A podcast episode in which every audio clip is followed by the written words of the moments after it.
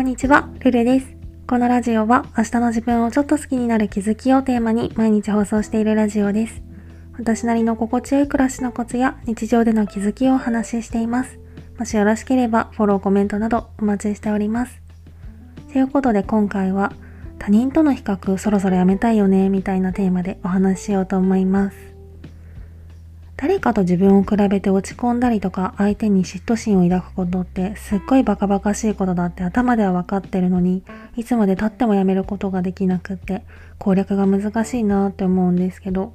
例えば仕事関連だったら正社員かそうじゃないかとか大企業か中小企業かとかでプライベートのことだったら結婚してるかしてないかとか子供がいるかいないかとか他にもいろいろあげればキリがないけど自分が気にしてることであればあるほど敏感に情報をキャッチしてモヤモヤしてしまうっていうのはあるんじゃないかなって思います。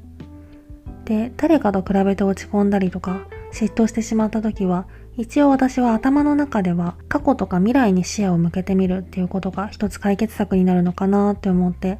なんでこの人ばっかりって思った時はもしかしたらこの人は過去にたくさん苦労してきたのかもしれないとか、まあ、ちょっと意地悪かもしれないけど、これから先もうまくいくとは限らないしとか、そういうことを考えてみたりするんですけど、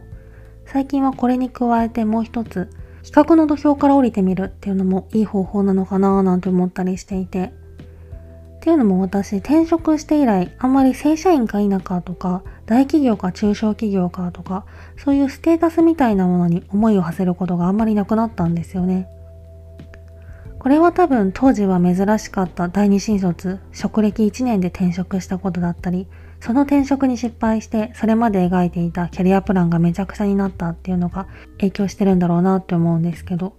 経緯はどうであれ一般的な社会のレールから外れた感覚になったことが結果的にメンタルにとっていい状況を生み出したのかなって思っていて、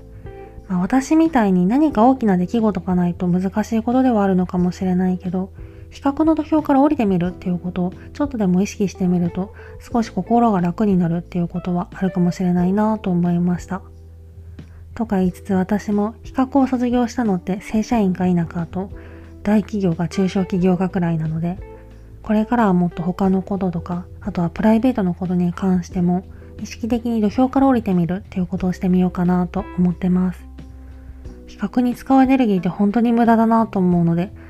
少しでもその割合を減らしていけたらいいのかなと思います。今回はそんな感じです。レターでの質問、感想も絶賛募集中ですので、ぜひお気軽にいただけたら嬉しいです。